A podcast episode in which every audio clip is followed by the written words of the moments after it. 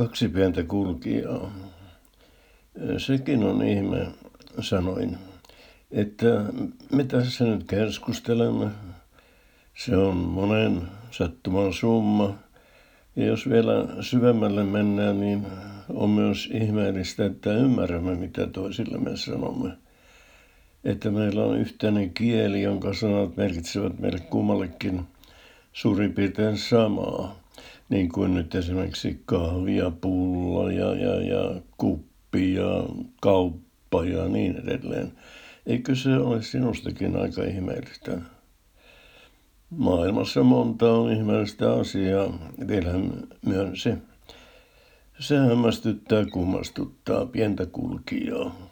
Mekin olemme pieniä kulkijoita läpi elämän. Minäkin muistan tuon lastenlaulun. Siinä ihmetyksen kohteena ovat äh, lumpeiden kelluminen veden pinnalla ja muurahaisten aina, ainainen ahertaminen.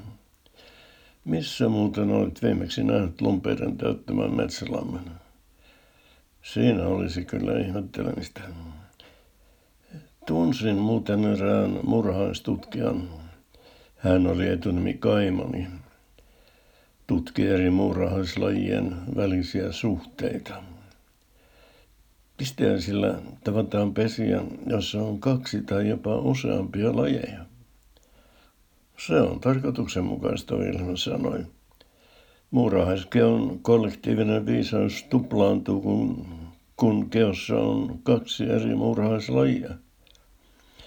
Muistatko muuten, että lapsena tökättiin tikkumurhaispesään ja sitten imeskeltiin sitä tikkua.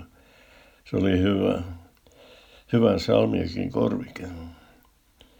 Niinkö sinusta, sanoin. Kyllä se tikku hyvältä maistui, mutta ei minulle siitä salmiakki tullut mieleen.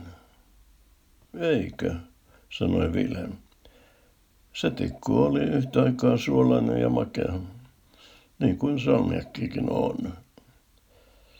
Muistatko, mitä eri salmiakki pastelleja oli? Minä muistan panterin ja turkin pippurin ja oli sellainenkin kuin tsaukki taukki, eli nykykielellä moi tampio. No, nyt, minä sanoin. Päästiin takaisin siihen, mistä alussa puhuin, eli yhteisen kielen ihmeellisyyksiin. Kieli on vähintäänkin yhtä ihmeellinen asia kuin mm, sanotaan nyt vaikka lumpeiden kellunta.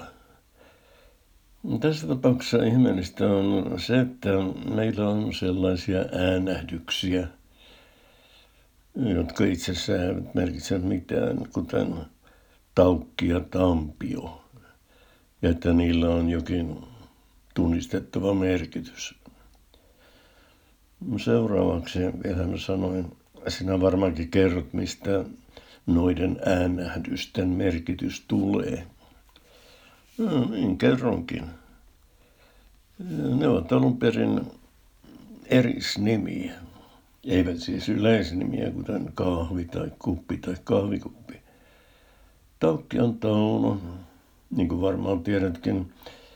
Joku Tauno on ilmeisesti joskus vähän hölmöilyt tai ainakin saanut syystä tai toisesta sellaisen maineen. Tampiokin on erisnimi. Tiettävästi Porvoossa on joku Tampio-niminen toilailu 1980-luvun alkupuolella. Tampiosta on sitten tullut synonymi vähän älyiselle, tyhmälle, dorkalle ja niin edelleen. Rakkalla lapsella on monta nimeä.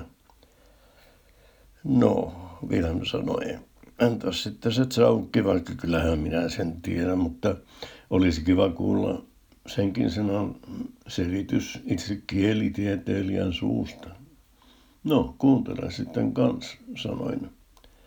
Se on Italia. Ciao. Muistan, että rallatuksen Ciao Ciao Bambina. Et varmaan halua, että laulan sitä. Mm. Ciao on, tär- on tarkemmin sanottuna Venetsiassa puhuttua Italiaa. Ja se on lyhennys pitämästä tervehdyksestä, joka tarkoittaa olen orjasi.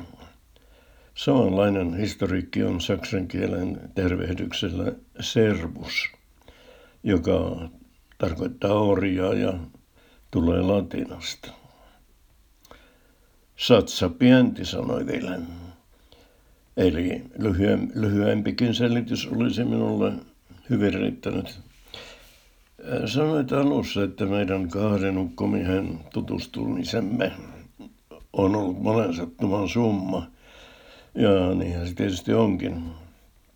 Mutta eikö siihen loppupeleissä vaikuttanut aivan ratkaisevasti se karisma, mikä minusta huokuu? En ehtinyt vastata.